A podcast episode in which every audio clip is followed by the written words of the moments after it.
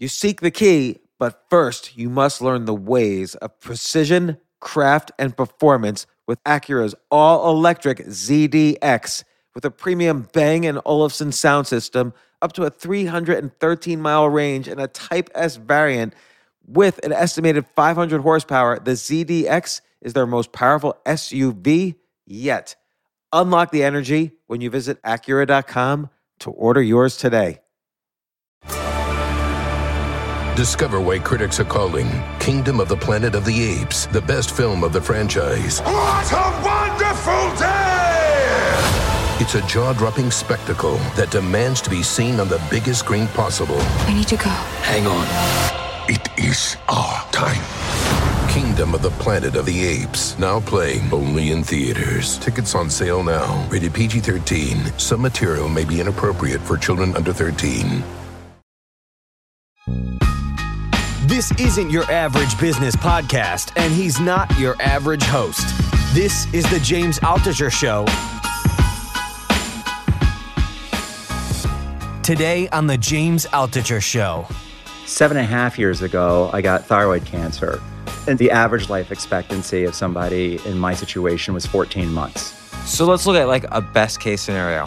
You're looking at a maximum of three years. That's about right, yeah. When you first realized the full depth of what was happening, what was your first reaction? Immediately, everybody became very important to me. Immediately, time became super important to me. The desire to connect with the meaning overwhelmed the time I had for the meaningless. You know, life is just way too short to get paid to hang out with people you don't like. Can they ever make like, I don't know, robots the size of cells that just go through and find all the cells and patch them up? I mean, that's the science fiction, you know, the nanotech stuff. I don't know, you know, they're anywhere close to doing something like that. One thing that people always say to me is, you know, I can't imagine what it would be like to go through what you're going through. And to what I always say to them, neither can I. Like, my brain can't fathom it any more than your brain can. It's just this fact that is unimaginable.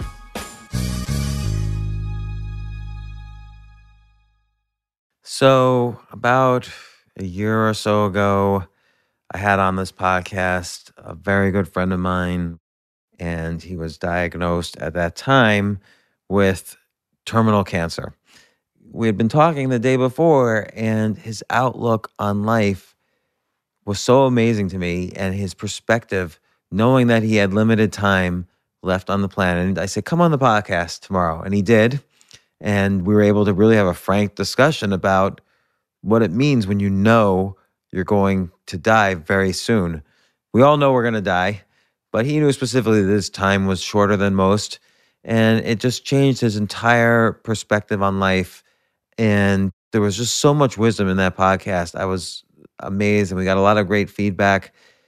But sadly, I heard this morning that he passed away. I knew he'd he was getting more and more sick. He was for a while every single experimental medication was working. Like they would say to him, "Oh, this experimental medication will work for 6 months and hopefully there'll be a new one ready that you can try in 6 months." And it would work for 6 months and you know, lo and behold, another experimental medication would be ready and it would work for another 6 months. And he kept extending his time. And I even said to him, Are you worried you're to live forever now because you prepared yourself so much for everything? But anyway, a few months ago, the last experimental medication had kind of run its course and there was nothing left for him to try. And he was in a lot of pain.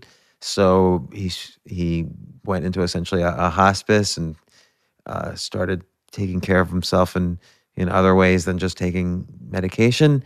And this morning I got the news that unfortunately this friend of mine has passed away.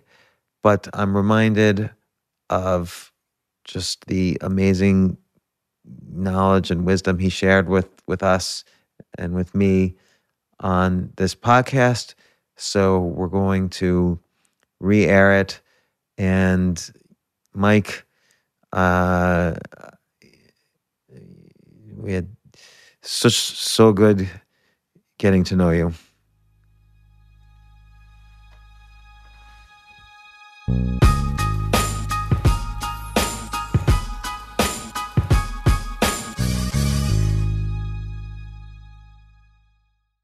I've got on the show a very special guest, Mike Van Cleave. Mike, how's it going? It's going very well, thank you. So, Mike, I would think it's fair to say 20 years ago, we were probably like best friends. That's definitely true, yes. We used to go to comedy clubs together, we worked together, we'd play chess together literally every single day for years. Yes. This is probably like a three year period. Something like that, yeah. We went to Aspen, the Aspen Comedy Festival, probably traveled around other places. I can't remember other, other places. But we lost touch as these things go. We got back in touch a year ago and we're talking and talking and talking. And then you were like, oh, that's right. You don't know. I've been diagnosed with terminal cancer. Yeah. And this was just about a year ago, maybe less than a year ago. It was nine months ago, it's in February. Yeah, nine months ago. And when they first diagnosed you, correct me if I'm wrong, you were given a few months to live or six months to live. Well, they were unclear about it. You know, I mean, because uh, there's just a tremendous amount of ambiguity with cancer. I mean, what I did know was the average life expectancy of somebody in my situation was 14 months. What kind of cancer was it? It is, well, so it was actually seven and a half years ago, I got thyroid cancer. And 99% of the, the cases is beatable. And so It's like Barbara Bush got thyroid cancer, right? I actually don't know, but Okay. I wouldn't be surprised. Yeah. It's fairly common, actually, uh, as far as cancers go. When you first realized the full potential outcome and, and depth of what was happening, what was your first reaction? My literally, my first reaction was I thought of all the people I wanted to see, and I realized uh, that I, I wouldn't be able to see them. And so, you know, going Because there were so many people? Yeah, and actually going just slightly back uh, when you were asking what did they tell me. Uh, at one point, I said to the the doctor when she just said, "Well, you already understand it," and I said, "Well, like, you know, can you give me a sense, like, you know, six months, twelve months, or you know, should I keep working? Should I, you know, do this other stuff?" And she said, uh, "I can tell you this. I would strongly try to enjoy the next six months of your life." And that was really the strongest thing that she said at that stage. But again, that matched up with the numbers. And so I knew that, you know, if untreated, it would get, you know, the, the, the end that I just described would still happen no matter what. So I already knew that. And so then I was just like, how could I see, you know, every person who was important to me? And so what I ended up doing was I went through uh, my, you know, my social media accounts and I went through my uh, email, uh, every email I'd ever sent uh, that I could find, really every email since Gmail, and then emailed every person in my life that I that I had their contact information to, and said, "I'm having a party, and I'd really like you to come to this party, and it's okay if you can't, but here's what's going on." And you didn't explain the reason for the party. Oh no, I explained to everybody. Oh, okay. Yeah, and so that was a a very shocking letter for a lot of people to get, and uh, you know, it was in January in France, in the countryside, and I thought maybe twenty people would show up, and then it was really really overwhelming because uh, almost two hundred people came to the party, and they uh, they flew in from all over the world. My uh, best friend from junior high, who I hadn't spoken to in over twenty years, uh, showed up. Uh, it was just really amazing. Uh, and uh, And so what did you do? Did you quit your job? oh yeah, no, I quit my job. You quit your job instantly, like the next day? Pretty much, yeah. So, so, It, took a little bit. I was I was working in a startup at that stage, and I was. Uh, but there's no more dreams of like, oh, this startup's going to work out and I'm going to get wealthy No, for I- the next 30 years. no, I don't care. right. So, so suddenly, In fact, I still own shares in that company. I had a conversation with the uh, the current CEO, and he was talking about buying me out or not buying me out or you know keeping me on. And I was just like, I don't care. I mean, like whatever you want to do, I'll I'll sell you the shares. I won't show you the shares. You tell me. It doesn't matter to me. yeah. You know, I don't have kids. Don't you know? Don't anticipate having kids. So what do I care? It'll just be you know. My goal is to die with five dollars in my bank account. Right. And and um I mean I'm having trouble coming up with a question actually. so so you have this party, you're being t- you you think you have no idea how long you're going to live at that point probably when you have the party you don't know which treatments are going to work for how long and did you get scared? Were you more scared or sad? Numb. Because what sounds scary is not so much the death, but correct me if I'm wrong because I haven't been through this. What sounds scary is not so much the death, but the pain of the death. But what sounds sad is the not seeing people you want to see. That that was that was my overwhelming feeling before the party you know and then after the party you know i i saw everybody But you know, like for instance, I think of life and I think, okay, I'm 49. There's still a whole potential second half to my life. Anything could happen. Could even be more kids, or there could be more jobs, more opportunities, more things to be creative about. Um, what did you specifically stop thinking about, or stop hoping for, or stop being anxious about? Well, I mean, that process was slow. Uh, you know, the the first couple months uh, before even before the party, I, I mean, I was just became a complete mess, uh, and it was really just. What does that mean? I mean, well, I was I was drinking too much. I was you know not doing anything, uh, just partying, trying to you know just figure stuff out, talking a lot, crying a lot. Uh, uh, I always find I can always tell over the years if I'm going through a really tough time if I cry while I'm watching Modern Family, and I don't know what it is. Every once in a while, Modern Family, I'm just like, oh, Phil loves Claire so much, and I just can't stop crying. Uh, which I always think it's funny. That's the one show that makes me cry sometimes. Uh, but so I just kind of this this mess. And I really don't remember that stage very well, honestly. I was just completely in shock. And you know, one thing that people always say to me is, you know, I can't imagine what it would be like, you know, to to to to go through what you're going through. And to what I always say to them, neither can I. Like your my brain can't fathom it any more than your brain can. And so it's just like this, it's just this fact that is unimaginable. I, I feel like there's this other cliche too, which is that, oh, we're all going to die eventually. You just happen to have a little more clarity Yes. on when it's going to happen. Like I could go outside today and get hit by a car. But the reality is, you know, if you've lived, let's say I've lived 2,500 weeks so far, uh, the odds are pretty good I'm going to live another one. like, Right. I have no reason to think I'm not going to live another week or month or year or whatever. The statistics are sort of on my side to live forever, actually, and then eventually I'll die. Right. Eventually you won't live forever. Right. so it's kind of good until it isn't. Right. But you, you, unlike me, or unlike most people walking around, have kind of a this this window into, um, you know, how many months, years, and and what will happen during those months and years, and and so on. So so so like specifically like like what what what joys do you think did you set? What were the first joys you think you realized you would miss? So obviously the friends were one, but you kind of solved not solved it, but, But the cat. actually, I, I understand the question, and, I, and I don't know how to answer it because that wasn't my experience.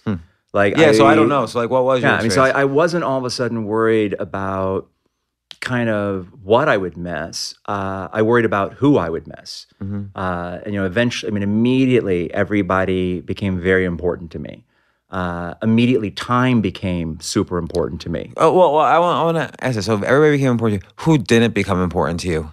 You say everyone, but I'm sure not everyone. I'm sure some people actually Oh, it's very, reduced in po- it's very polar. It's very polar. Now. yeah.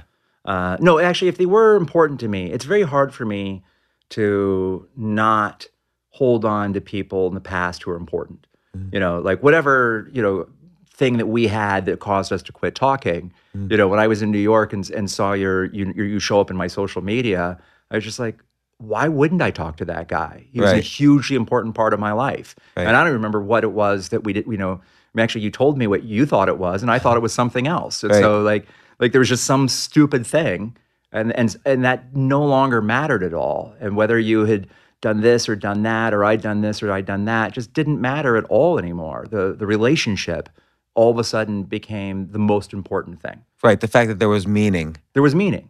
And and what relationships did you find that were even current for you? Ha- did you realize had no meaning, and so you dropped them? Um, yeah, I mean, there, there, that was definitely, it wasn't as binary as that because it was more, uh, it was more that, that the, the, the desire to connect with the meaning overwhelmed the time I had for the meaningless. Instead of thinking what you're going to miss or what anxieties you're going to get rid of, you just focused on today. And I don't mean to put words in your mouth. I'll let you continue. I'm just trying to understand it. Today, um, how can I add to the meaning in my life today, or what will provide meaning today? Right. I mean, and, and it not yes, meaning. I mean, the, the the the semantics get challenging at some point, but it's like what's what's important. You know, what do I want to do? I remember very clearly uh, early on when, you know, I mean, in the beginning, I really thought, you know, no more than a year and a half, uh, maybe two at the outside. And I remember uh, I was really tired one Friday night, and I was just I thought to myself, you have 50 to 75 Fridays left.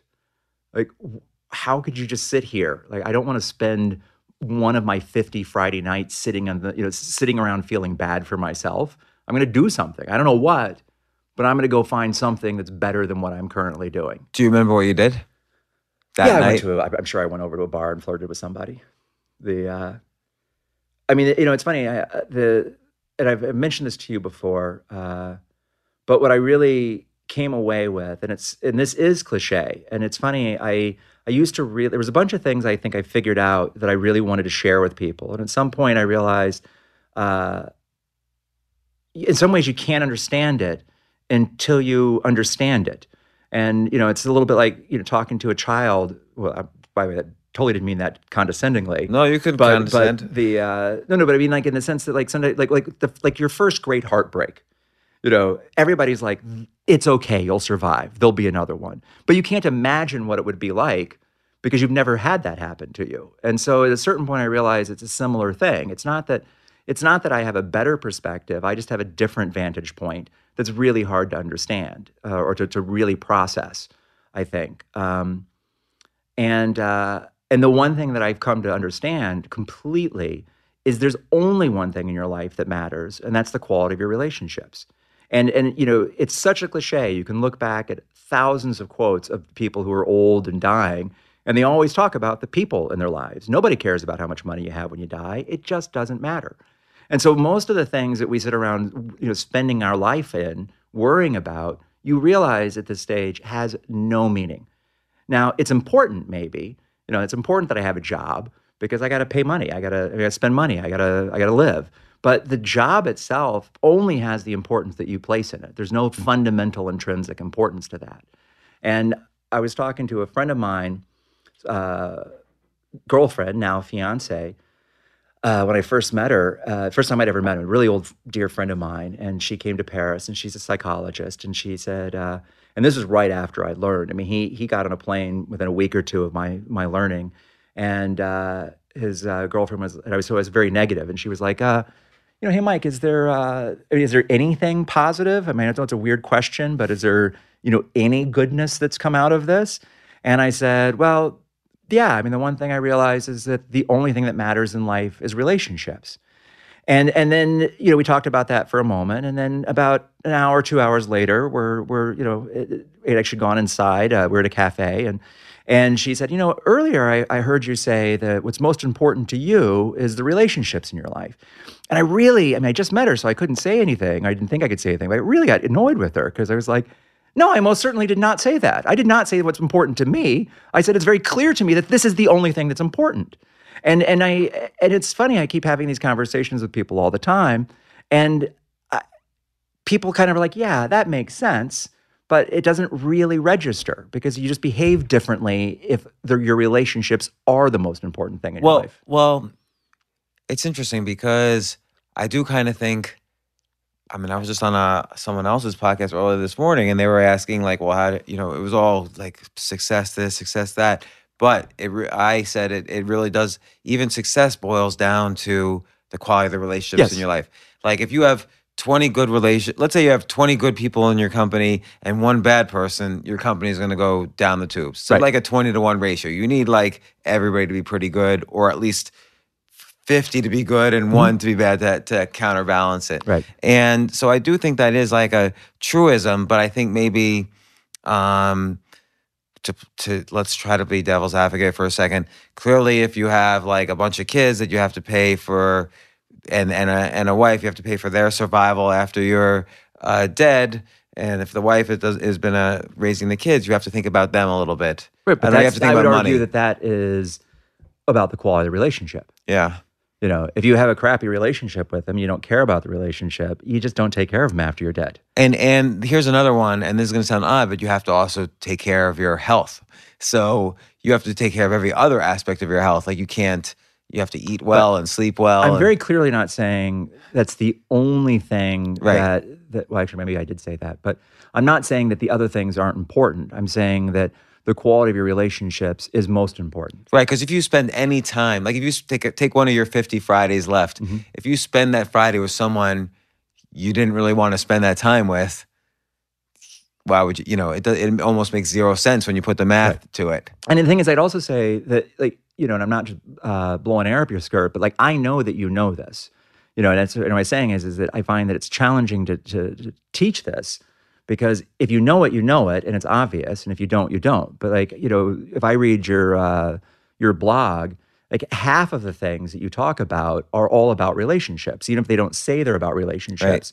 You know, be an idea machine. Think of somebody and send them ideas. You know, that's clearly I'm building a relationship with Right. you. And that's, you know, every successful person I know says that. You know, every happy person I know says that. You know, every unhappy, unsuccessful person I know thinks it's something other than relationships, or they're just really bad at relationships. Um, you know, there was the Harvard study. Uh, I can't remember the name of the, the title, but the longitudinal study that started in the 30s and is and is still going. The largest study ever done on on people. Um, and so, you know, like Kennedy was in that class, uh, like a whole bunch of really famous people uh, were in that class. But what was interesting is that over the, uh, the kind of 70 years the study's been going on, they came up with three things that are the largest indicators of all positive metrics in your life happiness, success, financial stability, health. And the three strongest um, variables in that in that were in this order: smoking, drinking, and the quality of your relationships. I don't understand. What was the smoking and the drinking part? Well, smoking and drinking are massively negatively correlated. Oh, I see. I And see. so people, smokers, it turns out earlier in life, uh, and drinkers, really happy. Things are going great. Woo! But by the time you're 60 or 70, you pay the piper for that, uh, which is good news because I'm not going to live to 60 or 70, so I'm not going to have to pay the piper. we don't know for sure, but, but I know. I'm if there's a new drug coming out, Exactly. We'll cross our fingers. Uh, but the uh, the people who had the highest quality relationships were the ones who were the happiest, the healthiest, lived the longest. And incidentally, the people who were the happiest, this is around 1970 to 1980 because of the age of that cohort, the people who were happiest, I mean, sorry, had the best relationships, made on average $250,000 a year more than the people who had lower quality relationships. Could there be a causal thing there that people who make more somehow attract more friends? I I'm think- just, yeah. I'm just wondering the statistics. Obviously, this is correlation, not causal. yeah. Clearly, it's the quality of the relationships have to be important. Right. Does it help to have a lot of high quality relationships, or does that not matter as much? I I say this a lot. I mean, time is your only non replaceable resource. So, you know, it takes a huge amount of time to build anything of really high quality. Hmm. And so you got to play a balance in it. Is I, I can't have a thousand friends. You know, I can have a thousand acquaintances, but those are not really necessarily very high quality. Now, I can still try to have the highest quality acquaintances, but if I had, if I tried to have 200 close friends, then I would have no close friends. Right. And so there is some balance in there. And I think, I don't really know the statistics. I know it's been studied. I think you can have like no more than four or five close friends and, you know, 20, I mean, like four or five really close friends and maybe 20 close friends and, you know, 100 acquaintances or something in that effect. That's the total amount that. Yeah, yeah. that You ever hear handle. something called the Dunbar number? No. So it's uh, you can basically have 150 people that you, I don't know if it's acquaintances or that you know enough about that you can consider an acquaintance. Exactly. And so if you don't have that in your life, then what happens is, which many people don't actually, what happens is then that's where People Magazine and Us Magazine, all these things come in. You think Kim Kardashian, your the brain thinks Kim Kardashian's your friend because you're seeing her every um, day. James, are- are you suggesting that Kim Kardashian is not my friend? That's exactly what I'm suggesting. You've been fooling yourself all this time, inviting her to France. That's and really upsetting. It's no wonder she's not not responded to you. No, she hasn't. I just I thought maybe uh, you She's know, just it busy. getting lost in the mail or something. Right. Um, so so I mean, what do you do then? Like sitting here listening to this, what do you suggest to people? Let's say let's say you're invited to a dinner and you don't really feel like going. What do you do? Uh, I make a determination uh, between uh, my time and my commitment to that relationship. You know, it's Uh. just it's it's a. I mean, I don't want to say it's just mathematical, but it's a fairly simple. You know, but you can make that mathematical calculation. Let's say someone doesn't know how many I mean, it almost sounds like too, too crude to think of mathematically, but let's say someone doesn't know how much time they have, but they could potentially be seeing this person a lot more. Let's say it's a boss that they don't want to, Mm-hmm. you know, do this with or that with. What what's the uh, what would you what would the solution be? I'm asking you like an oracle of, of Delphi here. I mean, uh, again, I think, you know, I mean, like, uh, sometimes uh, for me, I mean, of course, I don't work anymore. It's it's really, I mean, it's so strange. Is, I, I, didn't mean like the work connotation. no, no, Let's I just- I understand. Let's say if, uh, But- but, like, let's, let's say a girl that, that's exactly. I was, I'm just gonna, I was just to switch the the, the, Okay. the context.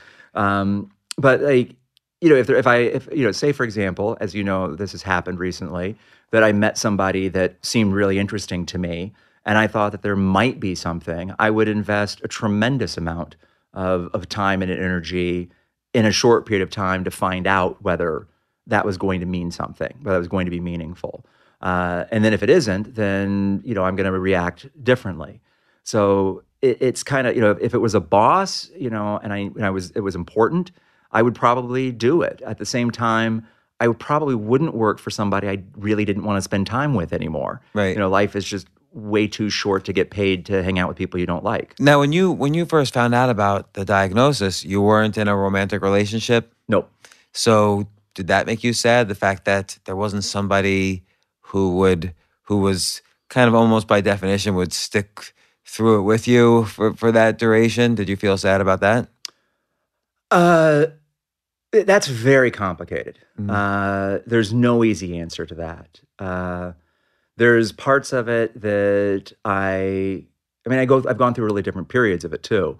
There's parts of the time when I'm actually happy, uh, in a weird way, not to be in that relationship. Uh, I don't have near the emotional and physical reserves I did uh, prior to being on the medication, so I don't really know. You know, I have uh, I have six plants in my apartment from three years ago, and I think one of them may be doing okay. Uh, three of them are just dead in their pots. I haven't even bothered to throw them out. So, like, I, I can't care for any living thing right now. Why, why do Um, the emotional reserves go down? Because of, because of the actual emotional duress of the situation, or is there a medical reason the emotional reserves go down? Uh, a little bit of both. I mean, the emotional reserves just go down because I'm I'm tired. You know, I only have a few hours a day where I feel really good. It varies from you know from time to time. But about a year and a half ago, I left my apartment about six hours a week, and the rest of the time I was just at home on the sofa. Uh, and and when people would come visit me after about an hour, I'd be just happy for them to go. And so at those at those moments, I really just didn't have a lot of energy to give to people. And was that Um, the tail end of one of the drug protocols? That was actually the beginning of one of the drug protocols where they had me on the maximum dosage and I was reacting very poorly to it. I see there were side effects. Yeah, and so they kept lowering the dose until I was fine. Uh, What about in terms of like starting new? Like obviously relationships are important. Romantic relationships are part of relationships. Do you consider starting new ones, knowing that, and, and how do people react to you, knowing that there's kind of a timeline on the romantic relationship? it's you know it's it's challenge it's challenging it's it's it's uh I, I've recently had my kind of thinking uh, uh, knocked out of balance on that. I think that I, I was overestimating the impact of, uh, of of my illness on it. But there's no doubt that uh, it's a big decision to get involved with somebody who you know how it's going to end, and you know that there's going to be a really difficult period of time. Uh, and so I find that it, it has to be certain, you know, certain people at certain places are are, are going to want to be, you know, consider that, and other people just aren't. And I really do understand. Uh, it's not. It's also very challenging early on in dating because if I don't tell you that I'm sick, uh, then I, I actually have to hide a lot from you. And I really I think life's too short to lie and pretend to be something that you're not. And so I want to tell you because I want you to know me, and it's such a big part of my life. Uh, but you know, on a first date, um, oh, let me just mention to you, stage four metastatic cancer, uh, and and now you know you have an hour and a half conversation because it takes about an hour, hour and a half to work through this the first time uh, when you when somebody learns it. Uh, and I actually, you know, I've I've, I've told more than uh, I don't know more than 300 people uh, in in person at some point about this, and I know almost exactly how the conversation is going to go, and and it really does. It takes 45 minutes to 90 minutes, no matter what, to to get through all the questions and the initial shock. And and that's just horrible first date conversation. But now if you go if you wait to the sixth date, well, this is really awkward because the person's like, I'm I might want to wanted to have known that actually. That seems like useful information for me. Right. And, And have you gone to the sixth date? no, of course not, uh, because I I overshare. So you know, sometime in the first two dates, I I tell them, and then they Seems like it would be hard to even last this till the second date before It's really them. hard. Yeah, one of my friends is always just like, dude, just don't tell them. And I'm like, I yeah, but I I want to tell them. Right. That's who I am. And so, so what else has like changed? Obviously, you quit your job, kind of hang out in France. Hang out in France. You spend time with you, your family's in Colorado, I know, right? Or Uh, Kentucky. Kentucky. Well, they they have two houses, Mm-hmm. so they're either in Kentucky or Colorado. Uh, they've been in Kentucky for a while, so yeah. Do you spend uh, as much time as possible with them? And you're living in France, so why don't you spend all your time with them? Uh, well, one of the major reasons is because of French healthcare. Uh, I truly, I couldn't, I don't think I could get the healthcare uh, that I have in France in the U.S. Uh, there's certainly no private insurance that I'm aware of that would cover the quality of healthcare that I have. Um, you know, Are there, are there any kind of rogue countries that don't? I mean, like the FDA, the EMA, like all most of these drug administrations around the world kind of all work together. Are there any kind of um, rogue countries where just like any drug is is on the market and and you could try the most experimental things possible? Probably, but you know, I wouldn't want to do it. Um, you know, I mean, it's funny. I, I uh, so often you you you I you know I, I talk everybody I talk to, not everybody. It's gross exaggeration. Many times I'm talking to somebody and they come up with like, oh, you know, raw almonds. You, that's that's a secret. You just got to eat raw almonds, and you know, or I don't know what it is. Does any of Uh, that stuff ever work? Like for instance, I do have one friend who says uh, this is part of the whole no carb thing. Carbs cause inflammation. That causes the cancer cells to replicate. Just stop immediately. Like put your brain in ketosis and all carbs gone.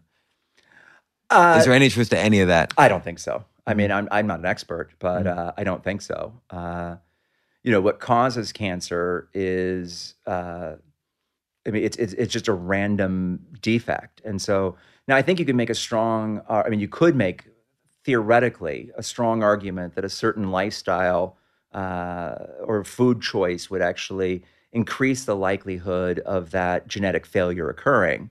But once the failure has occurred, it's it's just simple chemistry at that stage, you know. And so it's uh, um, You can't like starve the cancer cells of a particular nutrient that they need. no, because the thing is, the cancer cells are just slightly unhealthy cells. Hmm.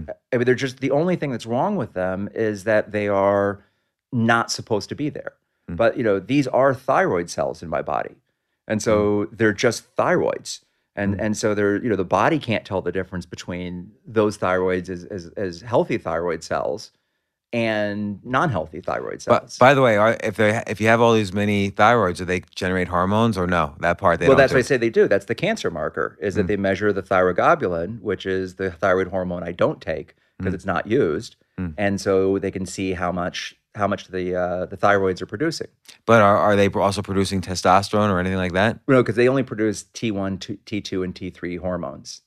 But those go into the pituitary gland, you said, and potentially produce these other hormones, or no? Well, the thing is that that's actually on the the so these are all building blocks, and so really what you have to have for the most part is just enough of them around uh, that your body can can convert them into what it needs to. So it's more of a thresholding thing. It is possible to be hyperthyroidal, but you have to have a lot extra to to become hyperthyroidal.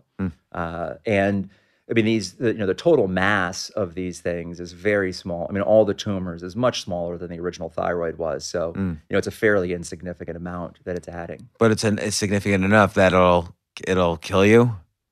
No, no. The, I mean, the, no. The that the what what kills you is, uh, as I said, is that the it, it'll either be the brain and that it actually, you know, grows into parts of the brain and, and destroys function of the brain because it's actually just you know, uh, Right. compressing the brain and Right. shutting off, you know, and stealing vascularization from the brain.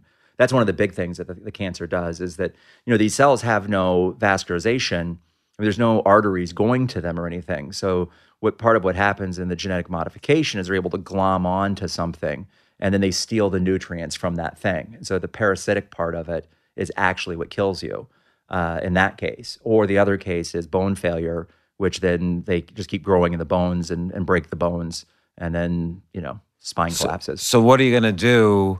What do- What do you think? I'm sure you've pictured this. Once the final thing looks like it's not working, and the doctors are sort of like shrugging their shoulders and looking around at each other, what are you gonna do then? I don't know. Um, I really don't. Uh, I'm not. I mean, it's, the, one of the major differences in the way I live my life now versus pre-cancer is literally I can't predict anything more than 90 days out, and my brain actually just doesn't engage in that kind of behavior anymore. Uh, Mm.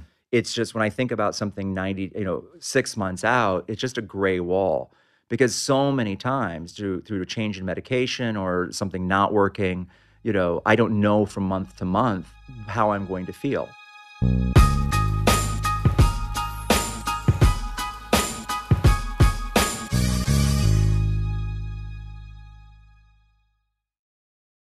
I have to say, Airbnb has changed my life. I just love staying in Airbnbs. Like in about a month, I'm going to Cocoa Beach, which is right next to Cape Canaveral. I'm going to watch some rocket launches. I'm going to, of course, be staying in a very nice Airbnb on the beach. And it's just such a great experience. Like the whole world is available to us now because of Airbnb.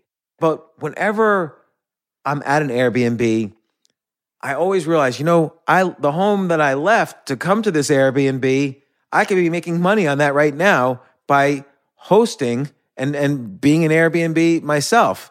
So, and I've known people, I had a friend who basically, you know, made a living from turning his home into an Airbnb. So if you have a home, but you're not always at home, you do have an Airbnb there. And it's an e- it can easily fit into your lifestyle and it's a great way to earn some money. Your home might be worth more than you think. Find out how much at airbnb.com slash host.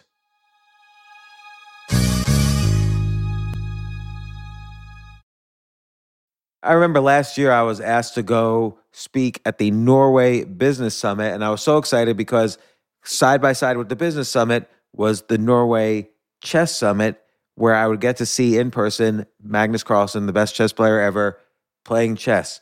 But it was four plane rides, like to get to the city that ultimately I would go to. So I really did not want to fly for 14 hours, and they, they were willing to pay for everything for me. So I, I at first class. So I didn't want to fly for 14 hours and not be first class. So I had to hurry up and get on the phone immediately to get those first class tickets to a chess tournament in Norway. And listen, this is just like when, you know, you have to know when you want the best of anything, you have to act quickly or someone else will get it instead. And I did not want those seats to fill up. So it's like if you're hiring for your business, you want to find the most talented people for your open roles before the competition scoops them up. I was just talking to a friend this morning where he was trying to decide between some programmers and he waited a little too long and both the programmers he was interviewing took other jobs like great jobs. So you know what's the best way then to hire the best as quickly as possible? Ziprecruiter. Ziprecruiter finds qualified candidates fast and right now you can try it for free at ziprecruiter.com slash james just try it and see. You'll, you'll find out. So, ZipRecruiter's powerful matching technology takes center stage to identify the top talent for your roles. Immediately after you post your job, ZipRecruiter's smart technology starts showing you qualified people for it. And I know this because one time I signed up as an employee, potential employee on ZipRecruiter, and I got nonstop. Really, I was, even though obviously I wasn't looking for a job, I love what I do but I just wanted to see what would happen because they were a, a, a, sponsor of my podcast. And the most interesting jobs would pop up in my emails like, hey, you're qualified for this or that. And so it's interesting to see. So just just go there and try it. Try ziprecruiter.com slash James. Amp up your hiring performance. Now, this is more for if you're hiring, but amp up your hiring performance with ZipRecruiter and find the best fast.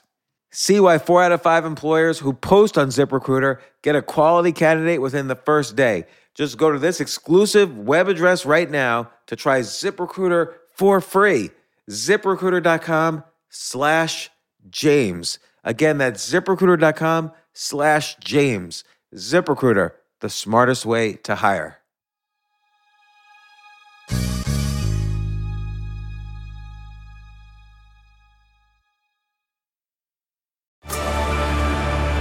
Discover why critics are calling Kingdom of the Planet of the Apes the best film of the franchise. What a wonderful day! It's a jaw dropping spectacle that demands to be seen on the biggest screen possible. We need to go. Hang on.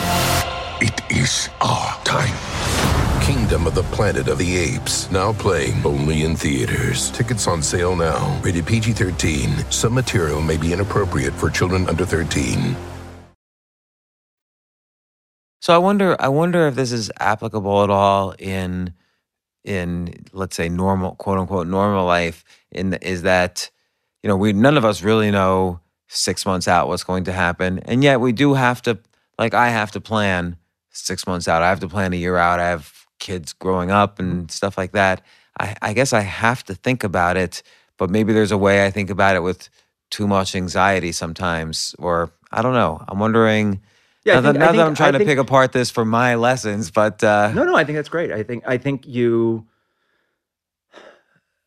I mean, I, I think if you know if you're really honest with yourself and you look back over your life, you'll probably realize that your one year, five year, and ten year plan was almost never more than ten percent accurate. right or less, much less. Exactly. And so at a certain level, I could never have predicted just about anything. Exactly. So it's just negative emotional masturbation. Like it's just you, you, you masturbate and feel worse at the end because you imagined everything that was horrible, and then you know that it's probably not it's not going to work because you know you don't know, and so you just spend all this time, energy, and you just don't know, and you make the decision. So you know you make the decisions on the fly. Uh, I like to talk about the metaphor of uh, uh, or think about the metaphor of going west.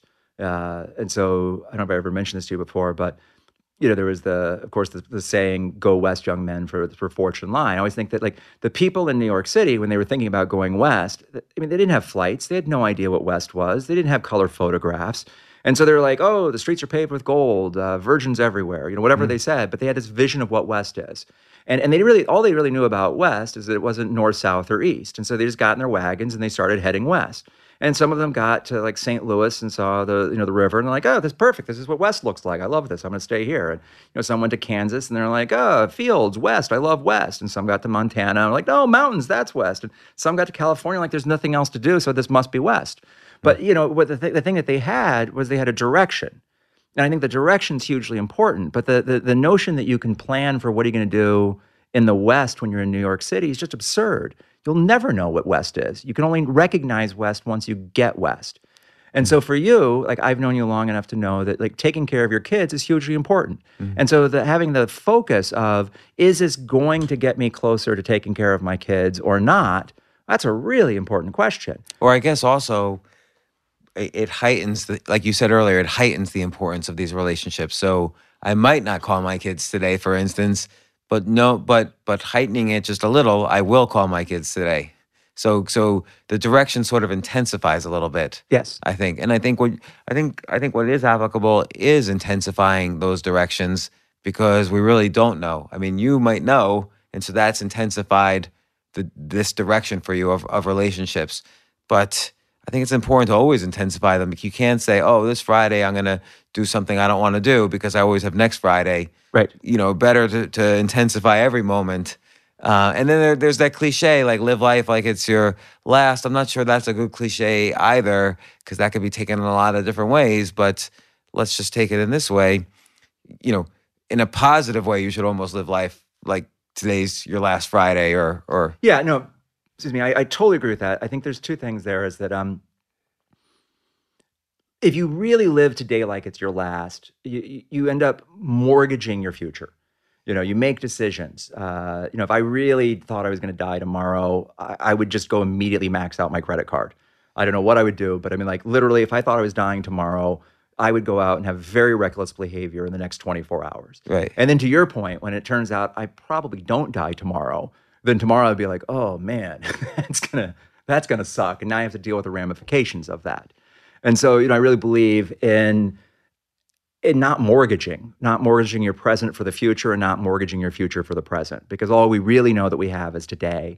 But if I'm really present today, then you know you can't go out and and do something that you know will harm your children 10 years from now and be happy about it today. Right. And so if you're really present to what today, what you want today, today you do want your kids to be happy 10 years in the future. And so that allows you to balance that out a little bit. You know, but focusing on, oh my God, 10 years in the future, what's going to happen? You have no idea, and I have no idea. So let's say, I mean, you've been under the gun with this almost literally for these three years, and and thank God all these different drugs have worked, and now you're in the new this new drug protocol, and then and then hopefully there'll be a new one discovered. This is a weird question, and we've we've talked about in this past. But at some point, do you want it to be over? like, do you do you want? Is there ever? Do you think there'll ever be a point where, let's say they find a drug that okay, this one this one might last 48 months for you. Would that be a little bit of a drag? That's a long time now. Um, no, it's an interesting question, uh, I, and and I don't know. There's no easy answer to it. Uh, Because it could the obvious answer is, of course, you want to live as long as possible. But but is there some is there some nuance well, so there? like like when I was on, I mean, it, and the answer is it depends. Uh, when I was on the last medication at the uh, at the peak dose, you know, when I had the, the the greatest side effects, I was I was just like, I can't do this. what were some of the side effects? Uh, tremendous uh, nausea, uh, tremendous uh, fatigue. Uh, couldn't eat anything. Uh, it was I was losing a huge amount of weight. Uh, everything tasted bad. Uh, as I said, I was too tired when people came over. I couldn't pay attention. I was just constantly uncomfortable. Uh, uh, lots of cramping too. That's actually one of the. I still have some cramping, but that's. I don't really understand why, but you just get these like wake up in the middle of the night, just in excruciating pain for an hour, and there's just nothing you can do about it. Where? Uh, generally in the legs, but it could be anywhere. Uh, and so, you know, and I don't have that level of pain right now, but when but when that was going on, I mean, you know, it's like if this is if this is the rest of the life, then there's just no point to to doing this. And then at the second level of dose, it was very much like, you know, I don't know. I mean, like, I, I don't know. At some point, I may just decide to stop doing this. Uh, it wasn't like I felt like I had to, but you know, there's that that sense that you know, if you believe I mean, it's it's an interesting thing. So like, uh, so I have to digress for just one second. Is is that you know having a really short fuse is unbelievably easy, and and like so much stuff that you worry about just goes away. You know, like you're asking like dating, like well, you know, you can't have a really serious relationship in six months. And so if you're gonna be dead in six months, you don't worry like, oh, am I am I ever gonna get married? You don't even think about it. You're just like, nope, not gonna do that you know and so there's so much stuff that I, I and even still i don't have to worry about and i'm very i'm very thankful for that in a lot of ways. Um, and you know starting about a year ago and even now you know a year later they keep extending the timeline. And so like my my fuse keeps getting longer and longer. And it's harder and harder not to get anxious about stuff. Uh, and and so you know I have that anxiety uh, developing a little bit these days. Uh, I still largely fight through it because I, it's still enough stuff to remind me that uh, you know that I'm sick and that I have a short fuse that I can't forget it. But it's also really easy for me to be like, oh man, if I last three years, you know, crap, I might, I might run out of money. What am I going to do then? And then I think, you know, who cares? I mean, you know, celebrate because I, you know, it's only good news if I run out of money. Um, and uh, I feel like I didn't ask, answer your question. No, no, no. but- That that does. and and so you know, but do oh wait, so do I want yeah at least once a week? There's a moment when I just think it'll be nice when this is finally over. And and and I mean, part of that is, do you get depressed if if there's news of a new drug that could extend. I don't. I get anxious. I don't get depressed. I get anxious. You know, because, like the money, the relationships, or does will the drug work or not? Like what what part makes you anxious? Future. Mhm. Like that's the. I mean, that's the. That, I mean, this is this is totally cliche, you know. But like, you know, I mean, like, so the summer was interesting because this summer there were a couple of different choices uh, that I had to potentially make. uh, and there was a lot of test results coming out. And at the beginning, it, and so there was, they wanted, at one point, they were considering putting me on a stage one trial. And these are the riskiest of trials. And there's a, there's a good chance they completely don't work. Stage one is mainly designed to test toxicity and does the drug work at all? Not how well does it work, just like does it even do anything and will it kill you? Uh, but of course, the stage one drug is the early, you know, that's the magic bullet that you're hunting for too. So you don't really want to do a stage one trial. But the thing is, is that I couldn't do a stage. I mean, after this drug, I probably don't qualify for any stage one trials because after two of the drugs, now I'm not a clean sample. Mm. And so, you know, the mm. summer was like, do a stage one now or never do it. And mm. if I do the stage one, then there's a, you know, there's, it takes about four months to discover it doesn't work if it doesn't work. And in four months, my the like my brain metastasis grows so fast when I'm unmedicated that in four months that could do really significant damage. Or it could actually be phenomenal. Now, ultimately, the doctors decided that I they actually just wouldn't even let me do it um, because they thought it was too risky.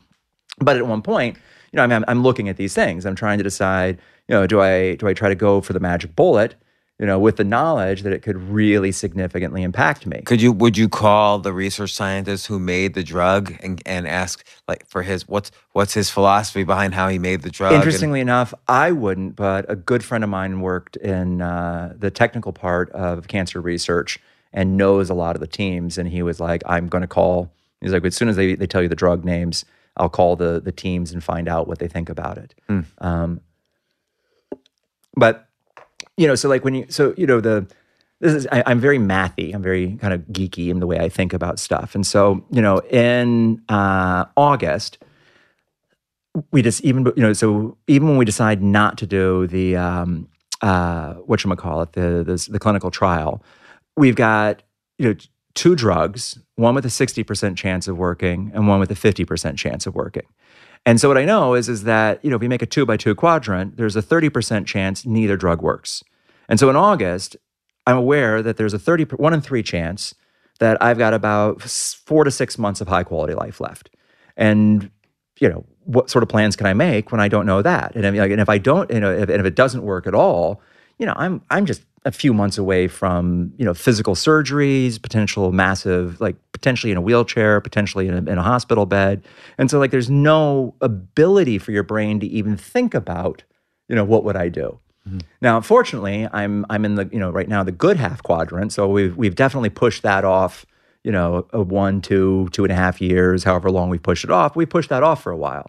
But so it's really difficult to make plans when when it's so dynamic. The the volatility of you know literally. I mean, even as it, even as I'm saying this, I know that there's about a twenty percent chance that in two weeks I'll be told that the that it's not working in the brain, and then that takes us down a totally different fork.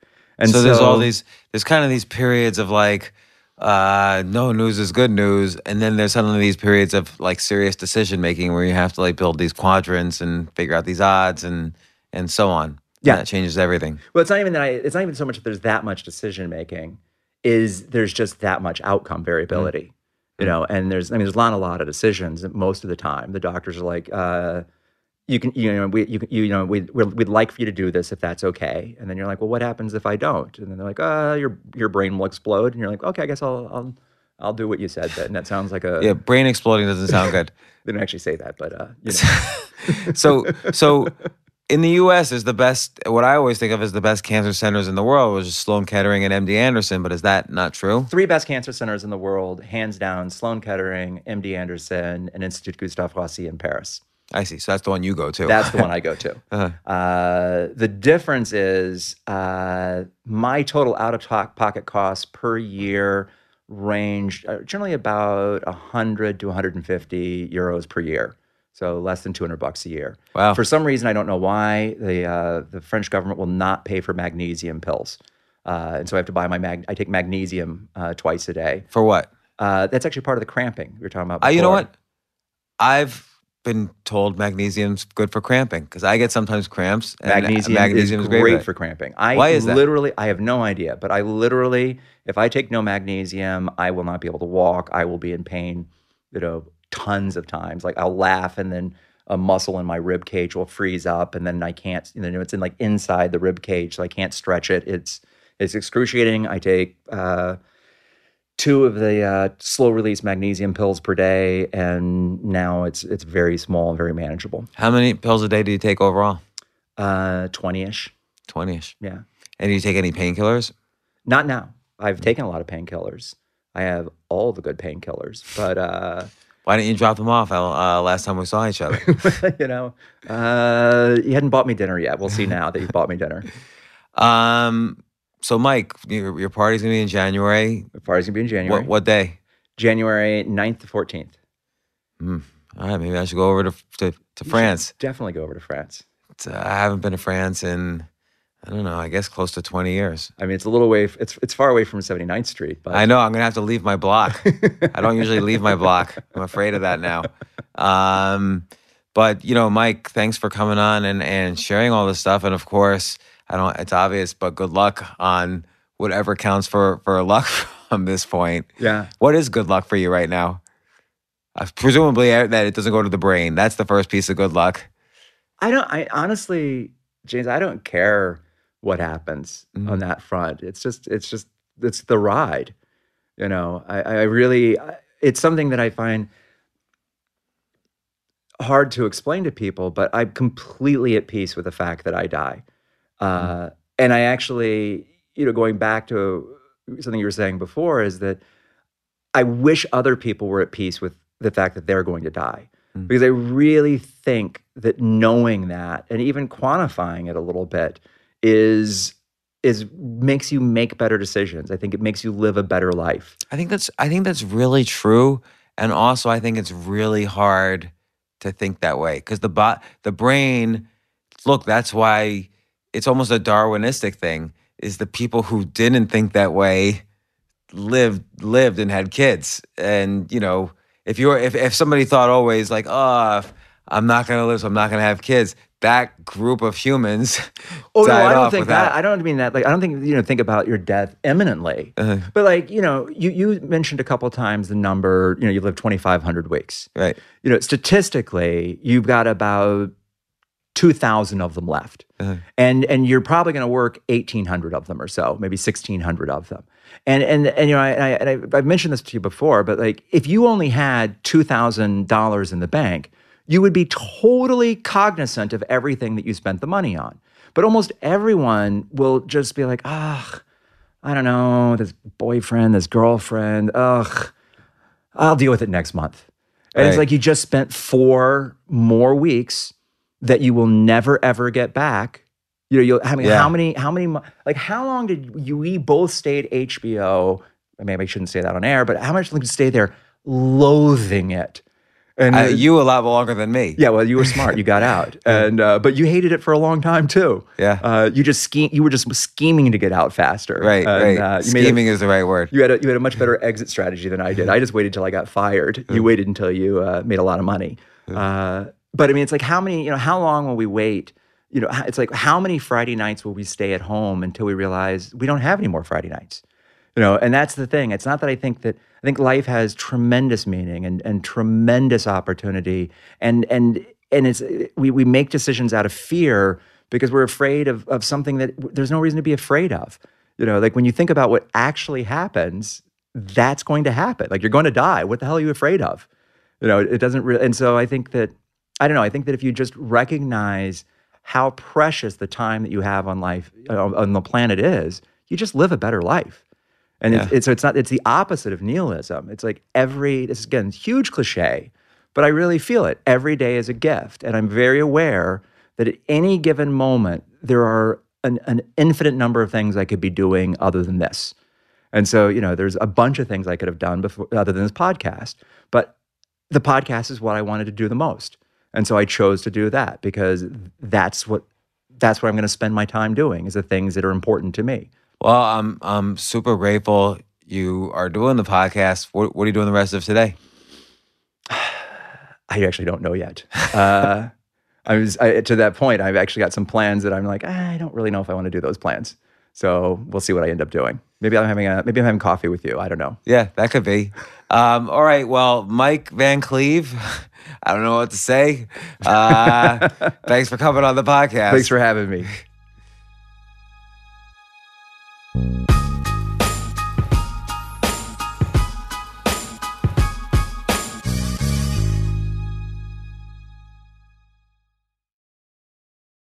thanks for listening to my conversation with Mike.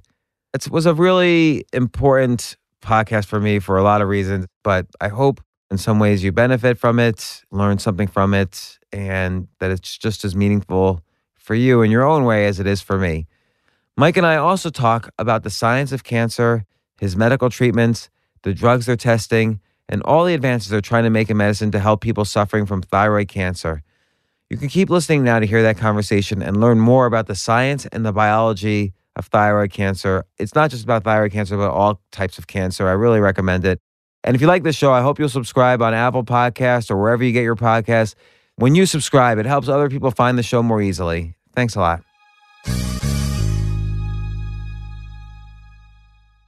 There's a there's a treatment. It's very technical and not that interesting. Thyroid is the only tissue in the body which retains iodine.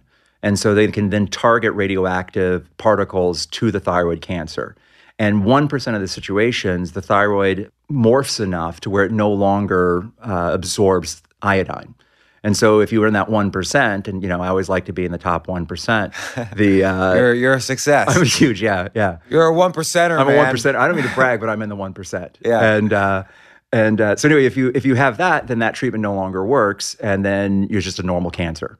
And so then you have back to the untreatable stuff. And that was about three years ago, almost exactly three years ago. Uh, they told me that it was now uh, called uh, iodine refractory. And so when that happened, I knew uh, that there was only about a 14 month window on average. So so wait so so three months ago, No, three years ago. three years ago, sorry, three years ago. So seven and a half years ago, thyroid cancer cured it, somewhat cured it. Yeah. But then three years ago, what happened? Were you feeling like pain somewhere? No, it was uh, in was like fact a regular it was, checkup? It was a regular checkup, and it was the last checkup until they said you're in remission, you're good to go, uh, and they were already saying stuff like, "Don't worry, this is not going to kill you. You're going to die of something else." And so it was the very last last test, and then they did that test in August, and there was a tiny bit of progression. And they thought it was coming from uh, a lymph node, which had a slight amount of metastasis at the you know three and a half years earlier. So so just because I'm totally naive uh, about all this, uh, when they say a tiny bit of progression, they're seeing some cells that are kind of look odd. They're mutating, so they don't look like different. They don't look like the other cells in the area. Kind of. All right. So, so, so, I mean, it, it's, uh, you know, it's funny because I, I know a lot about this subject, obviously, and I could, I could spend the entire podcast just talking about that, and I'd, I'd be mostly wrong because I'm not a doctor, but you know, I understand it well enough. Doctors Uh, are probably mostly wrong anyway. So. Probably, yeah. Uh, and then, and so there's a there's so the they took my thyroid out, and so I have no thyroid. Uh, the cancer Which cells. thyroid is like kind of one of those things like the appendix, sort of semi useless or no? No, completely useful. Uh, the thyroid is creates um, hormones that are then used to create other hormones. And so all the hormones, a lot of the chemicals in your body are produced from the building blocks the thyroid makes. Now the good news is you can just take uh, thyroid hormones every day, and then you're totally fine. And so it's a very Really? manageable thing. Yeah. And the body doesn't then um, get used to those drugs or or and stops making the hormones or Well, no, I don't have a thyroid, so I can't make the hormone. right. So so but what, what so with the drugs you have to take more and more or like No, what- no. It's just you have to have a certain amount of uh, of the thyroid hormones. They're called. Uh, uh, the thyroid creates three hormones: T1, two, and three. So T1, T2, T3, and you need T1 and T3, uh, and so you take take it in pill form. And then the If you T, didn't take those drugs, what would happen? uh, die in about a year, year and a half, or something like that. Because How- how you basically, ever, uh, I don't really even know, but you know, all sorts of uh, like important things in your body would just slowly cease to function uh, because they wouldn't have the necessary, you know, like you wouldn't have any testosterone, you wouldn't have, I think, estrogen, but I'm not sure. Uh, but there's a whole bunch of stuff that is uh, like the pituitary gland, if I understand correctly, uh, takes the the T1 and T3 and turns it into other useful things. And so eventually you would So just bad things happen. bad things happen. Yeah. So so so some progression has happened. Something's leaked out so, of the so, so, thyroid. so what actually what, so what happens is is at this stage nothing is visible on the CT scan, and so they don't know anything other than I take T1 and T3. It's um, uh, very common medicine. I actually can't remember the name of it all of a sudden. Uh, it's surprisingly nerve wracking to have a microphone sitting in front of you while talking about your death sentence. well, that doesn't bother me. You know, it's it's my favorite subject almost. Uh, it's me, uh, and so the um, uh, but this, there's a, a byproduct in the thyroid called thyroglobulin. When it's making these hormones, it has a leftover thing called thyroglobulin, and they can measure the thyroglobulin in your body. And since I don't have a thyroid, I should have no thyroglobulin in my body. And so that thyroglobulin is the marker for is there you know rogue thyroid cells So like something slipped out when they when they removed the cancer from the thyroid. When they removed your thy- thyroid, something that potentially had cancer on it slipped out. you could you could look at it that way. I mean, what it really is is that little thyroid cells uh, broke off of the cancer, and then they swam around in my body until they found a place where they could land.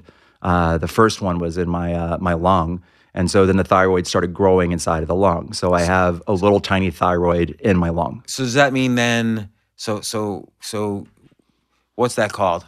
That's metastasis. And so so is that like related? Or does that mean you have like a little bit of lung cancer, or is it just No, no, I have thyroid cancer in, your the lung.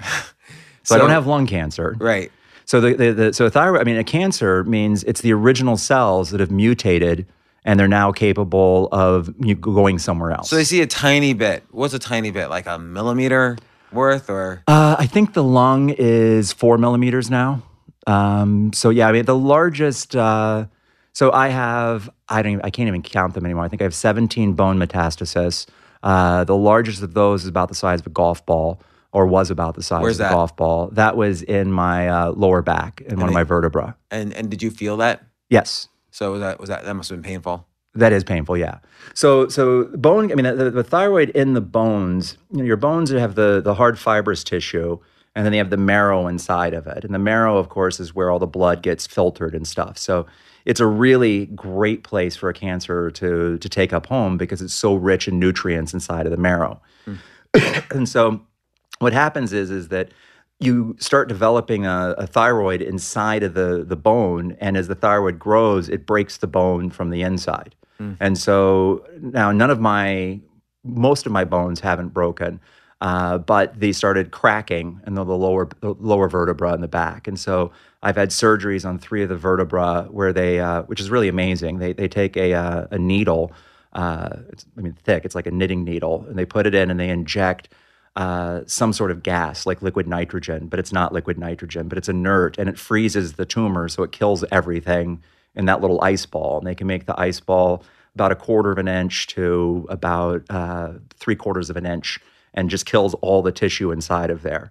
And then they go in and they inject bone cement, which uh, is basically just a epoxy inside of there and fill the cavity up. And so now those those uh, are just as strong as they were before uh, the the you know the procedure.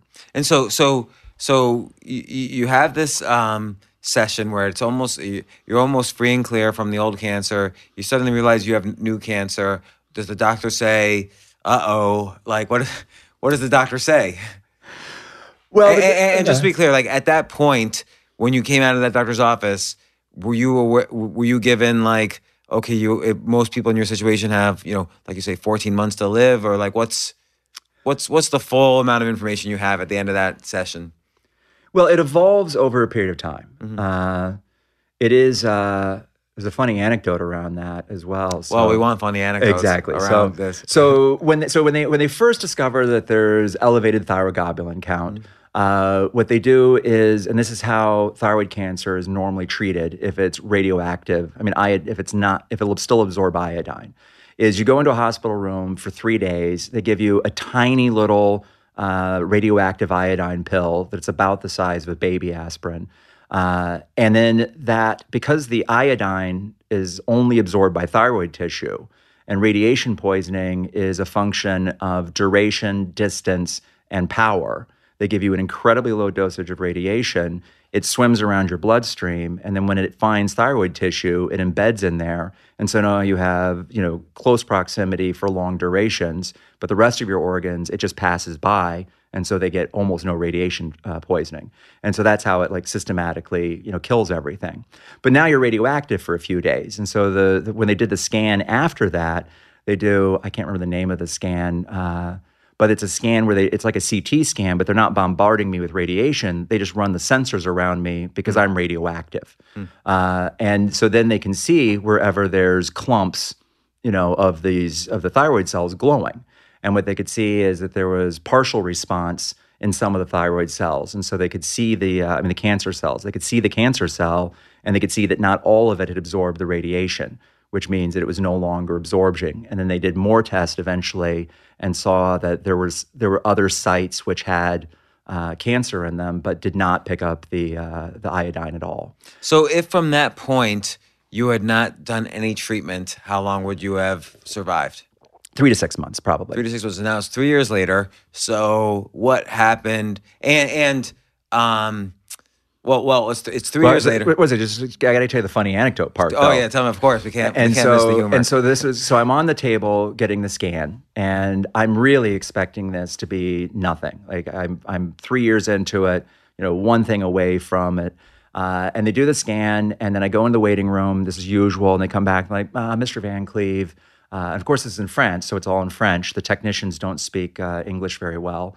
Uh, and my French is good, but you know it's still a little confusing because medical terminology is uh, sure medical terminology.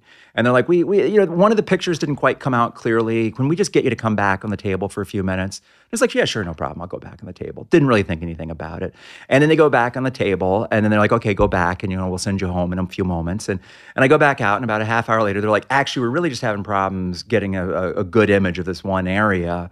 You know, could you come back? And uh, I was like, uh, okay. And then I start noticing that like other doctors are coming in and like there's a little bit of commotion behind the, you know, in the control room. And I was like, oh, this, this can't be good. And then it turns out they were looking at um, a metastasis in my, uh, I think it was in my hip, but it was in the lower part of my body. Uh, but I knew that um, uh, I knew that the testes was one of the places where you know, it might metastasize to. Actually, I don't even know if that's true, but I, I, I believed it strongly at the time. And all of a sudden, I was like, oh my god, they're they're taking pictures of the little guys, like. Oh my God, they're gonna. I have metastasis, and it's in the little guys. And the first thing I thought of is I have three uh, three of my friends in Paris who were uh, young women, uh, no sexual relationship with them whatsoever. But the first thing I thought of was got to get to a sperm bank so that if they want to have use my sperm, uh, they can get knocked up. And so, like, the very first thing that occurred to me was altruistic. Was uh, totally altruistic. But I was just like, how do I knock up my hot friends? That was the first thought that I had. And then I was like, that's a really weird thing to think about because this is clearly, you know, a more significant thing than knocking up hot friends. But also, I don't know the genetics of your cancer, but maybe they might not want to be knocked up by your. you know, well, that's a whole other story. I think genetics of cancer, just my own genetics, maybe, uh, you know, maybe the question. Is do you think? It, do you think? It, you think the kind of cancer you have is genetic? Uh, they actually don't know, uh, but probably not. So, so do you have any reason why you to guess why you would get it, or is it sort of random, or it is completely random? Uh, well, actually, I shouldn't say that. They really don't know. There's a there's a dramatic uptake in, I mean, upswing in uh, thyroid cancers in the U.S. Uh, and worldwide, and they're not sure why. The only known risk factors of thyroid cancer are literally things like people who live near. Um, uh, I can't think of the name of that Soviet uh, like Chernobyl? Chernobyl, yeah. Mm-hmm. It's like, did you live near Chernobyl? Were you in Hiroshima? Like, these are the only risk factors of thyroid cancer. But there's been, I think, a 20% increase in the last 20 years of thyroid cancer. So, so, so you would you would wonder, do people in Utah or Nevada have like high risk of thyroid cancer? Well, every just the whole population's getting thyroid cancer more frequently than they used to, but there's still no known risk factors for it other than uh, proximity to radiation. So, so okay, so so you're given you, you come. Well, okay, so wait, you finally um, come back and realize it's not your testes. Right, it's not, it's, just, it's not the little guys. It, and so then, you know, to answer your question, there's a whole bunch of scans. You know, they do the CT scan, then they do a PET scan. Uh, and then the you know the first thing that I really got from the doctor uh, was, and actually, still, if I ask the doctor this question, they always just say, "Don't know." Mm-hmm. uh, impossible to predict on an individual basis. Mm-hmm. Uh, and so, like, you know, you and I have talked a lot about poker, same sort of thing. You know, we know that one in five times your aces gets cracked. I have no idea whether your aces are going to get cracked this time. And so the doctors really just are very careful not to set expectations.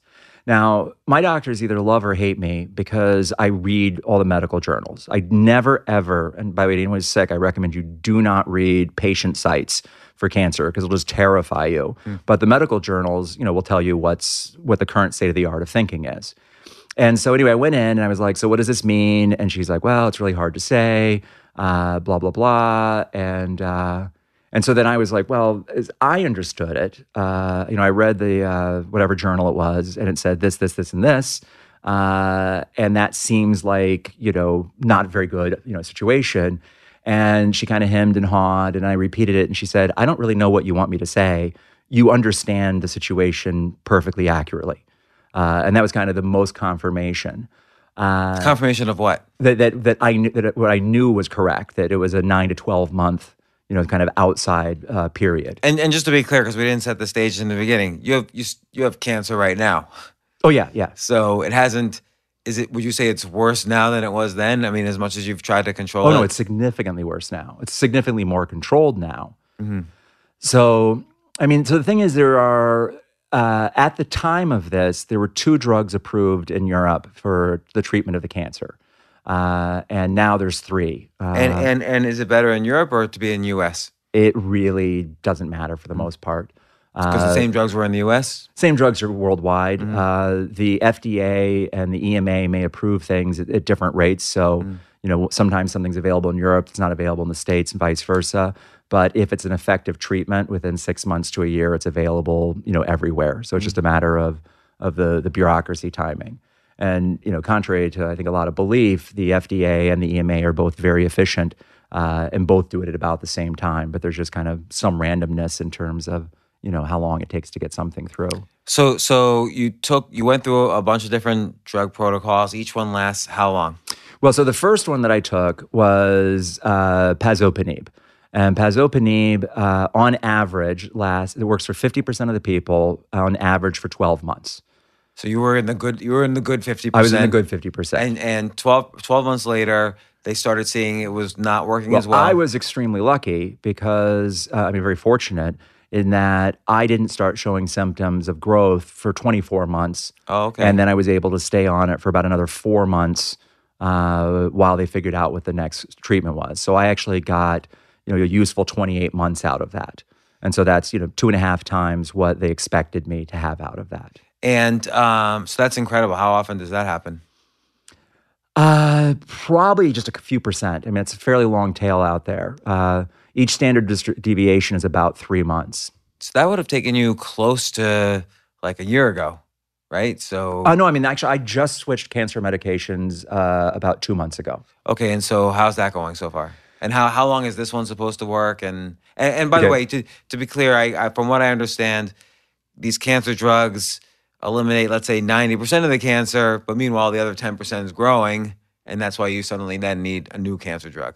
Yeah, it's actually it's actually more effective than that if they work. I mean, they may not work at all, uh, and for like fifty percent of the people, it just has no effect. Uh, and then for the people that it works, you know, it probably is because there's literally you know hundreds of millions, if not billions, of cancer cells because you just have a lot of cells in your body, and so it works in like ninety nine point nine percent of them. But as you said, over time, that one percent that it doesn't work in keeps having and growing and growing. And eventually there's more of those than there are of the ones that it works in. And so mm. eventually you develop what's called resistance. But it's really not resistant. It's just actually the, the Right, cells it's not that standard. It's not like antibiotic resistance. No. where where your body gets used to it. No. it's just like the cells that never were affected have have continued to sort of replicate Exactly. themselves, and now they're the cancer in your body, Exactly. and they've replaced the old cancer cells in your body. That's mostly. exactly correct. So so so then two months ago they started you on a new drug that I guess was straight out of trials or straight out of experiments, and and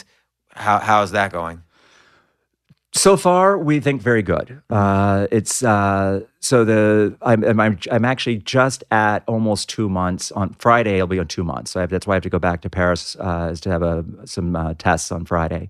Uh, and in the first two months, we've seen a 50% reduction in the thyroglobulin, which is the cancer marker I was describing before.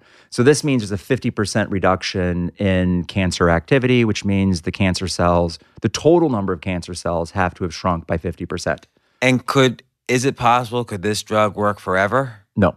So what's gonna what's the what's the likely pathway of this drug?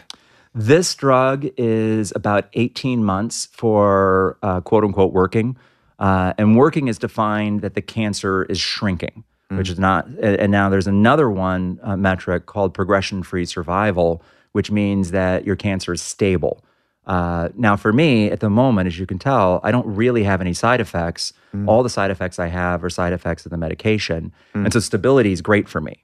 You know, I mean, my I, even though I have brain metastasis, they haven't affected anything, and so we don't really As care. far as we know. As I far as mean- we know, I'm I'm as dopey as I ever was. Right. Uh, and uh, and so Have you noticed anything like some memory blackout? no, or but it, I, I actually humor issue or I haven't, but it- honestly, Anger. anytime I like misplace my keys, I'm like, oh my god, I'm having, you know, my brain's exploding. Uh-huh. You know, like I can, I can, I can blame the illness for lots of stuff. That then two days later, I have, you know, I'm just like, no, that was just, that was just stupid. There was nothing to do with that. Uh. Uh, so yeah, I mean, there's a lot of that kind of stuff.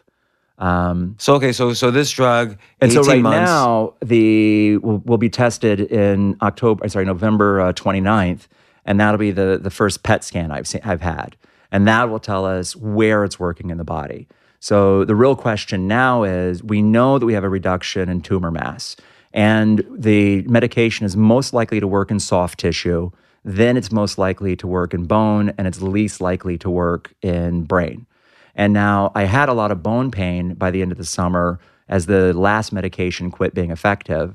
And I have no bone pain right now. So there's a very good chance that uh, all the bone metastasis is working. So that really takes about 80% of the badness off the table. Uh, we still don't know whether it'll work in the brain because of the brain blood barrier. Uh, and so we'll find that out on uh, November 29th. and um, uh, what happens in 18 months Well, in 18 months, uh, or 16 now? or, or you know whenever it is. Uh, I mean, it's so. It, and by the way, that's the median. And so you know, if half the people last less, half the people last more. Uh, what'll happen is at some point, uh, the the the cancer will just start growing again. And now it's not like when you develop resistance, as as you can imagine. Uh, even though it is an, uh, a logarithmic or exponential function, and since it's dividing, uh, it still takes a long time to overwhelm. And so it's not like a light switch or something. Just like slowly. it starts small, and Right. it's, and it's got to build. exactly. It's like one grain of rice on the first piece, you know, set two grains of rice Yeah. before, but then 20 later, it's huge. exactly. Exactly. It's like mold in your refrigerator. Hmm. You know, all of a sudden you're just like, what the hell happened? It's only been a week.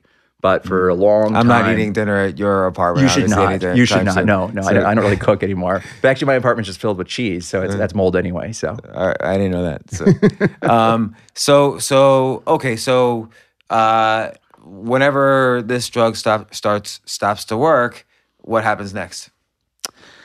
Then there's one more drug, uh, which is approved right now, and that's uh, that drug only works on average for 50% of the people and on average for six months. Uh, and so. That's well, why they haven't used it with you yet because it's it's sort of like the least. it's the worst drug. Yeah, it's it's the least effective in thyroid cancer, and it's also the least effective in suppression. So the one I'm on right now is awesome. Uh, now, so there, there's a caveat in there is that there is a clinical trial which is scheduled to start uh, soon uh, in the U.S. France, the hospital I go to, is enrolled in that trial as well. Uh, and so there's a good chance by the time my this would quit working that I could get into that trial. And that trial is to use this medication plus a biologic agent, which is a different type of, of treatment. And that treatment is very experimental, but they've shown about an additional six months uh, in the early stage trials with this biological. What's a biological agent? So the the therapy that I currently have, I I don't know if you remember, we I talked about it last year. It's complicated, but it's called uh, small molecular therapy. And so they can uh, every uh, cell in your body is made up of a certain number of proteins, and they can mathematically model what the shape of the vascularization port is. And so your cells have a hole in the middle of them, which blood goes into, and then you get the osmosis of the nutrients and the oxygen and all that stuff. The small molecule therapy is they actually design a, a non soluble molecule that plugs up that port. And so it's just literally like they're just putting corks in all of these cancer cells and they just die of starvation.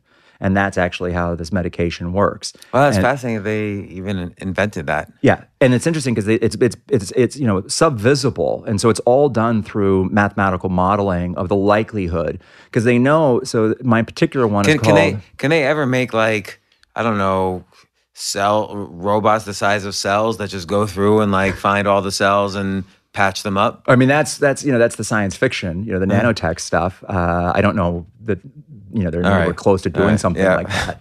Um, and so anyway, so the uh, the small molecular therapy. Uh, there's only I th- and I don't remember the exact number. I think it's around 40, 45 proteins in your body that are used to create every cell in your body. And then a subset of those, and I think that number's around uh, 10 or 13, 10 to 15, are called the kinase proteins. And the kinase proteins are used in like really high growth applications, like uh, making hair or skin pigmentation, uh, and also uh, fingernails and cancer, because the cancer is really fast growing. So there's a lot of kinase proteins inside of the cancer. And so what they can do is take these, these proteins and then figure out what the shape because they're like Legos. I mean, the proteins are always the same shape. And so they mathematically figure out what could the shape of that port be once you combine those proteins. And so then they try to plug that up. And so each of these three medications is just a slightly different shaped uh, non soluble molecule. And since they can't block 100% of the ports, then again, as we just said, the 1% or the half a percent or whatever that's not blocked eventually overwhelms it. And then you try the next drug and try to block that up. So let's look at like a best case scenario. Right. So 16 months is the median of the drug you're currently on. Yeah. So let's just say 24, 30, 32 months. Some 24, yeah, probably. 24 months is the possibility. Mm-hmm. And then this next trial is six months, but that's like a median. So let's say 12 months. So then you're looking at like 36 months. And then you're going to really hope that there's another drug that's in trials or something that we don't even know exists yet. Right. And so otherwise, you're looking at, at a maximum um, of three years. That's about right, yeah. And what happens then? Like you'll you'll your cancer will be um, spreading. There's no way to stop it. Can they, can they go back to old drugs and see if those work? No, I mean, really, honestly, really bad things happen. They will uh, revert to surgical procedures. To kind of scrape out cells that look bad. Yeah, I mean, so as I said, in this current drug, about 80% of the really bad is off the table. If there is no effect, efficacy in the brain, they'll keep doing radiation treatments. And they do these three dimensional radiation treatments where they have a couple lasers that rotate around your head and shoot radiation beams in your head. And they can target an area as small as two millimeters. Mm-hmm. And so they can really precisely place that. And because they're going around your head in a circle and they never cross the same path, it's a little bit like, you know, a bicycle wheel. You can't see the outer spokes because they've moved so fast, but the at the hub, it looks like it's standing still. So they concentrate all the energy that way. So there's very little radiation on the side. So they'll start doing that, and that's very effective. But at a certain point, you reach the maximum amount of radiation the brain can have, and then the brain just starts developing other sorts of radiation related problems. Like what? Uh, it's radionecrosis, and so wherever the these laser beams go, you have dead tissue in your body. Uh, that dead tissue can become infected. And so how long can you do these radiation treatments on the brain? Uh, I don't even know. I mean, it, it. Well, I mean, I know there's no direct answer. It depends on the total duration and power of the radiation beams. So I I can't remember. It's uh, I think microcuries is the the unit of measurement. I actually shouldn't even say that. I have no idea what the unit of measurement is, but I know that the number is around like 100, and you can't have more than 100 units until you'll develop leukemia or some sort of other hideous thing. So they'll start with the radiation treatment, then they'll finally go to surgical procedures where they actually just go in and cut out the cancer cells. Uh, but eventually it just becomes whack a mole because it develops very fast. And so then, you know, there's kind of two choices for me. Both are really unpleasant. I'll either have massive brain failure or I will have spinal failure. And that really just means that my my bones will my spine will break into pieces and I'll become paralyzed and and eventually the you know organs and stuff will shut down because it'll kill the mm. nerves, mm. and so I'll die that way. So, um, that's all fun. Um, Good morning.